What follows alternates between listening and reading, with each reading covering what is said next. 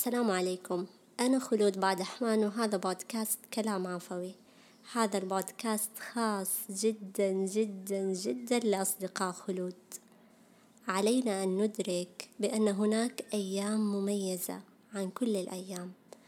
الذهن صافي والقلب منشرح والروح متوهجة والوجه عليه انعكاس ذلك كله. ينتج عن هذه الأيام أفكار ومشاريع وإنجازات ونقلات ولو لم ينتج إلا الرضا وراحة البال لكفى. أحد الاقتباسات الملهمة تقول ثمة وهج خفي في كل إنسان لا يظهر إلا مع أشخاص معينة وفي أوقات معينة وأماكن معينة. شاركت هذا الاقتباس مع أصدقاء خلود ثم أتبعته بهذا السؤال. أين يظهر وهجك؟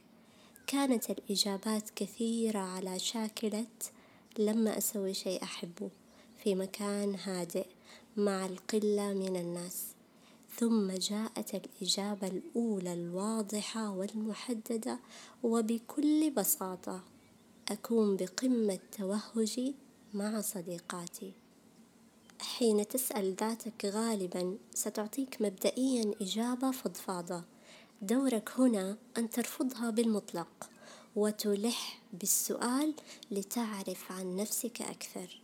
لنقف عند العبارة. ثمة وهج خفي في كل إنسان.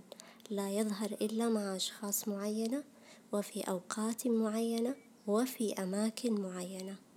تناول ورقة وقلم أو اكتب في مذكرة هاتفك.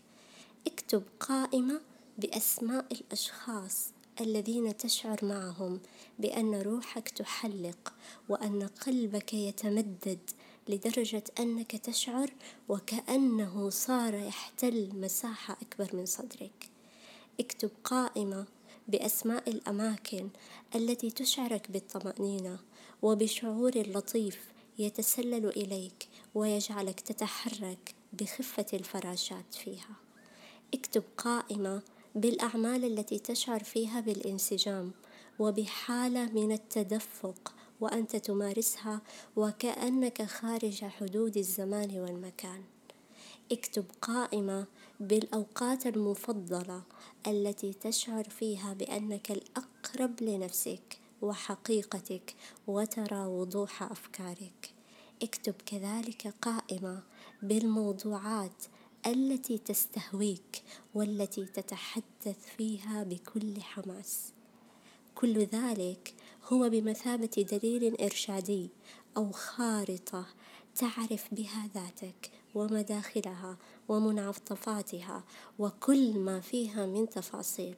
هذا الدليل يعلمك كيف تضيء من طفأ فيك لأنه لا يمكنك أن تتوهج إلا باتقاد الفكرة والشعور. أمل الشيخ تقول في بيت أحبه جدا تقول يا صاحبي والبرد مر بأضلعي لا أبرد الله الشعور بأضلعك. أن تبرد الفكرة والشعور فذلك هو انطفاء البريق والوهج وضياع الحياة. في الحقيقة نحن في حالة وميض لا وهج مستمر ولا انطفاء دائم. ولكي نتوهج أكبر وقت ممكن. علينا أن ندرك الأمور التي تجعلنا بكامل حماسنا وشغفنا وتألقنا. أن نجدد في حياتنا باستمرار. أن نتعلم كل يوم درسا يجعلنا أفضل. وأن نقيس الحياة بعمقها ومعناها. وليس هناك أكثر عمقا مما يضفى على العقل والقلب كفكرة وشعور. ولكن السؤال هل من الصحي أن نقيد وهج أرواحنا بأشخاص أو أعمال أو أماكن؟ في الحقيقة لا يمكننا فعل غير ذلك ولكن ما يتوجب علينا هو أن نوسع الخيارات كي لا ننطفئ بغياب أمر واحد ونجعل السعادة رهينة وجوده علينا أيضا أن نتوقف عن كل ما يسرق من بريقنا الحزن والخوف والانتظارات والمبالغة بالتوقعات تسرق من وهج روح الإنسان وتفقده جمال اللحظة الحالية ولذة المتاح. عن الانتظار كتبت أسماء الحمادي مثلك لا ينتظر شيئا مثلك تنتظره الأشياء. ما استطعت لا تدع شيئا يسرق من وهجك.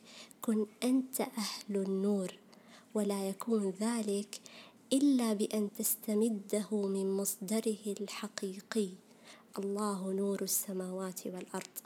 الأماني لك جمة ولكن أعظمها أن تظل روحك مستنيرة بأنوار الإيمان ويبقى عقلك متقدا بشعلة التفكر حتى يصبح نتاج جوارحك لطفا وخيرا تهديه بكل أناة وبصيرة لنفسك وللعالم.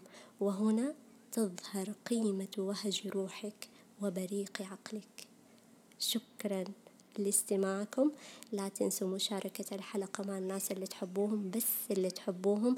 لا تنسوا كمان تقييم الحلقة على أبل بودكاست وشكرا. نلتقي على خير بإذن الله تعالى في حلقات قادمة.